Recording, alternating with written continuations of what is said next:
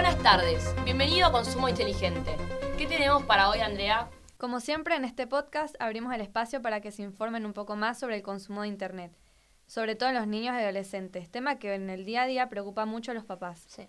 Muy bien, muchos de los jóvenes entre 5 y 15 años más o menos son usuarios de YouTube, casi el 75%.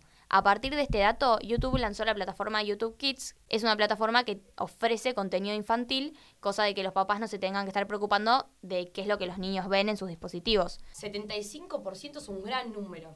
La verdad que hoy en día es difícil controlar a los chicos. Para los papás debe ser una preocupación no saber qué están viendo sus hijos. Claro, coincido. Siempre existe la posibilidad de que se filtren estos contenidos perjudiciales y que son sensibles, que tengan imágenes violentas. Ahora igual está más potenciado todavía porque todos los chicos tienen un dispositivo a mano y los papás no pueden estar encima de ellos todo el tiempo preguntándoles qué es lo que están viendo. Sí, este riesgo se multiplica y se multiplica así.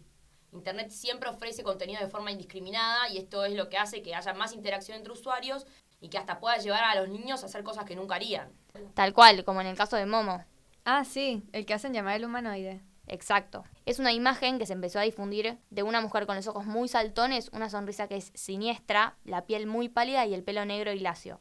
Esta foto venía adjunta con un mensaje que decía algo así como, si Momo te escribe dos veces seguidas, em, tampoco tendrás que ser reiterativo, solamente puedes fallar una vez, porque si fallas dos veces, desaparecerás del planeta sin dejar rastro. Un mensaje así que asustaba. Este momo en realidad existe como desde el 2016. Fue una escultura creada por un japonés que la nombró Madre Pájaro y se había inspirado en una leyenda japonesa de una mujer que murió dando a luz y que renació como una mujer pájaro que asustaba en la zona donde murió. por eso es las patas de ave, ¿entendés? Claro. Ah, mira vos, nunca me lo hubiese imaginado. Pensé que era algo que habían inventado en internet. Ahora, qué terrible que a alguien se le ocurra crear una escultura tan terrorífica. La obra se expuso en Vanilla Gallery, una galería de arte especializada en terror que, expone obras extrañas de artistas independientes en Japón. Incluso hoy ya se difundió la foto de, la escultura misma. Sí, eso apareció después. Mm. Eh, volviendo al tema, esto fue el boom del principio del año y la foto se empezó a compartir al principio por redes sociales.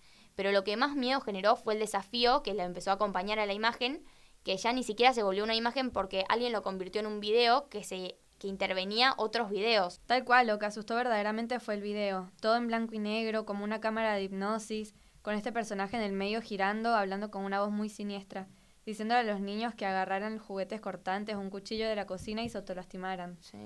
Sí, lo peor aparte es que buscaba, buscaba ser didáctico mostrando imágenes de las cosas cortantes. Uf, un espanto, la verdad. Además el dispositivo desde que se ve empieza a vibrar. Me dio un pánico de solo imaginarme un chico de cuatro años con esto. Sí, es terrible. Uno no puede creer que exista gente que invente estas cosas. Así que básicamente ese es el famoso Momo Challenge que incita a los chicos a lastimarse. Y también a otros, ¿eh? no solo a ellos mismos, sino también a lastimar a un hermano o a un amigo con esos elementos que muestra. Y no, aparte, en realidad se había registrado denuncias el año pasado, pero este año fue que se empeoró toda la situación. Claro, porque este año empezó a intervenir en videos infantiles. Para los padres era imposible controlarlo. Incluso aunque la plataforma todavía lo niegue, el video apareció incrustado en videos de YouTube Kids. No, no, es terrible. Además, a mí lo que más me llama la atención es la captación sensorial que logra Momo, ¿entendés? No puedo entender cómo, cómo es el proceso psicológico y cómo hace para que termine en algo tan extremo como el suicidio. Y en un principio se retaban entre ellos, o sea, entre los niños, en las páginas de Facebook, para llamar por teléfono al número de Momo, que estaba publicado con la foto también, y bueno, a partir de ahí dicen que empezaba a darte órdenes, como cortarte, qué hacer y cómo hacer para suicidarte. Además, para que él lo haga, para que el niño lo haga, le haga caso, se lo amenazaba con la familia o con revelar información privada. Sí. Claro, y ahí nos damos cuenta de que la edad es un factor muy importante. Cómo la presión social entre ellos hace que terminen haciendo cosas que quizá en realidad no lo harían por su propia voluntad. además, por lo que leí en un artículo de TN, eh, Frank McAndrew, que es un profesor de psicología en el Knox College de Estados Unidos, hizo un estudio acerca de cómo reaccionaba la neurosis frente a estas figuras que tienen un aspecto similar al de los humanos. Dijo que a medida que algo se va pareciendo al ser humano, nos va pareciendo más lindo y después pueden llegar a parecernos espeluznantes. Sabes que yo también leí sobre eso. Margie Kerr, que era una socióloga, decía que estábamos diseñados para reconocer rostros y analizar expresiones, casi inconscientemente para ver si podemos confiar o no en esos rostros. Entonces explicaba cómo las caras de Momo desencadenan, desencadenan una especie de error en nuestro cerebro porque aunque la cara tiene rasgos semejantes a los nuestros, también tiene algo que los diferencia, que nos producen ese error.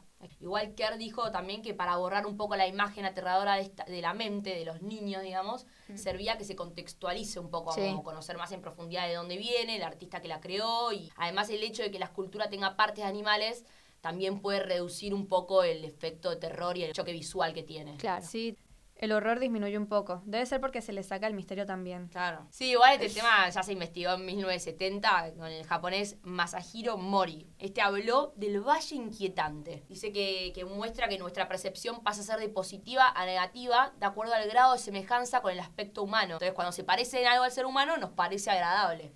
Claro. Es tremendo, la psicología humana Bueno, es tremenda. este hacker que creó el Momo Challenge debe haber estudiado toda esta cuestión psicológica. O sea, debe haber leído sobre esta teoría del grado de semejanza Claro. para poder penetrar en sus audiencias. Porque aparte el target perfecto son los adolescentes y los niños que tienen acceso ilimitado a internet y que son los más vulnerables porque todavía no se desarrollaron, o sea, no se te Claro, terminaron de formar. aparte, el Momo Challenge es japonés. Claro. Claro. Entonces tendría bastante lógica. Me impresiona mucho el alcance que tiene igual Momo. Es como si estuviera perfectamente creado para cumplir su meta. Incluso hasta existen varios casos de chicos que llegaron al suicidio por esto. Sí, en julio del año pasado, acá mismo en Argentina, una chica de 12 años se suicidó y su principal motivo fue este juego. La invitó a filmar todo el proceso de su muerte con su celular. El video muestra a la niña siguiendo los pasos que alguien le está indicando. Es desolador. En Colombia también hay un caso de una pareja, una niña de 12 y un chico de 16 años que se comunicaron justo antes del suicidio. Sus muertes se la adjudicaron al juego de Momo, eh, que comenzó con un par de retos y termina en la peor pesadilla para lo que seríamos los Padres, padres, sí. ¿entendés? Y en las Indias, además, una chica de 18 años también se suicidó. Y según sus padres, Momo también fue el motivo. Todos, todos estos cuatro suicidios fueron en agosto del año pasado, ¿o no? Sí. el año pasado. Sí, me impresiona un poco el tema de las edades igual, porque Momo está más orientado a los nenes, justamente por eso sus videos son tan didácticos y tan claros. Si lo comparáramos con otro caso como el de la ballena azul, por ejemplo, podemos ver que en realidad ese sí apunta más a los adolescentes y de hecho logra conectarse con ellos y no con los más chicos, porque ellos no Claro, pueden entender nada. Puede Sí. ser, sí, puede ser. Ese fue el juego que empezó en Rusia, ¿no? Fue en el 2017, si no me equivoco. Sí, en el 2007. Lo creó un ruso, Philip Budeikin. Uno se unía al juego hablando con uno de estos, de, de estos guías que, habían, que eran de los creadores del juego y el objetivo era volverse una ballena azul. Porque, o sea, volverse una ballena azul hacía referencia a la decisión que toman los animales de encallar en una playa para morirse.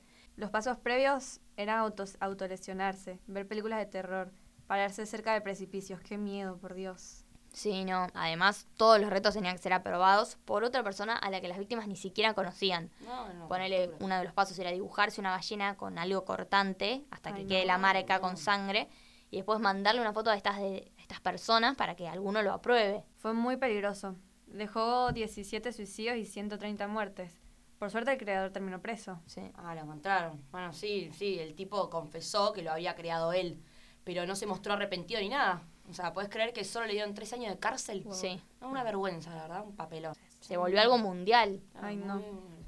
Sí, y todavía me acuerdo del día en el que un chico de 14 de San Juan terminó en terapia intensiva por hacer una de estas pruebas. Sí. Es terrible, terrible. Y pensá que los padres ni enterados de que jugaban a este juego. Mm. Y bueno, como dijimos antes, es difícil seguirle el ritmo a los chicos. Algo inevitable es que estén en contacto con Internet. Además, uno termina confiando en esas plataformas como YouTube Kids. Pero un hacker puede intervenir en todas esas páginas también. Sí, sí, bueno, pero uno tiene que estar un poco pendiente de lo que ven los propios hijos, ¿me entendés? Hay cada Sí. cosa terrible en internet que ya te das cuenta que no los puedes dejar solos porque estamos hablando del suicidio, ¿me entendés? Sí. No, bueno, pero llega una edad en la que un- en la que son adolescentes y siempre terminan encontrando la forma de navegar en internet. Además hay que darles privacidad. Uno no puede estar metiéndose todo el tiempo en su intimidad. Bueno, entiendo, pero ese espacio tampoco puede terminar en la muerte de tu propio hijo. Hay Sí. que tener pautas, hay que poner eh, reglas del juego, ¿me entendés? Sí. hay, que- hay que encontrar la manera para poder cuidarlos sin marginarlos, pero de este mundo, ¿me entendés? Y sí, sí. lamentablemente ese es el problema de todos los padres hoy. Por eso se vuelve incontrolable la cosa ya. Bueno, vamos terminando este capítulo con esta conclusión un tanto desalentadora. Ojalá algún día alguien encuentre la forma de vencer a los hackers para que se pueda disfrutar de la tecnología sin que termine siendo peligrosa. Bueno, los esperamos en el próximo capítulo en el que hablaremos del consumo de publicidad en internet. Exacto, el negocio del futuro. No se lo lleven a perder. Como siempre, un placer. Adiós. Chao, chao. Chao.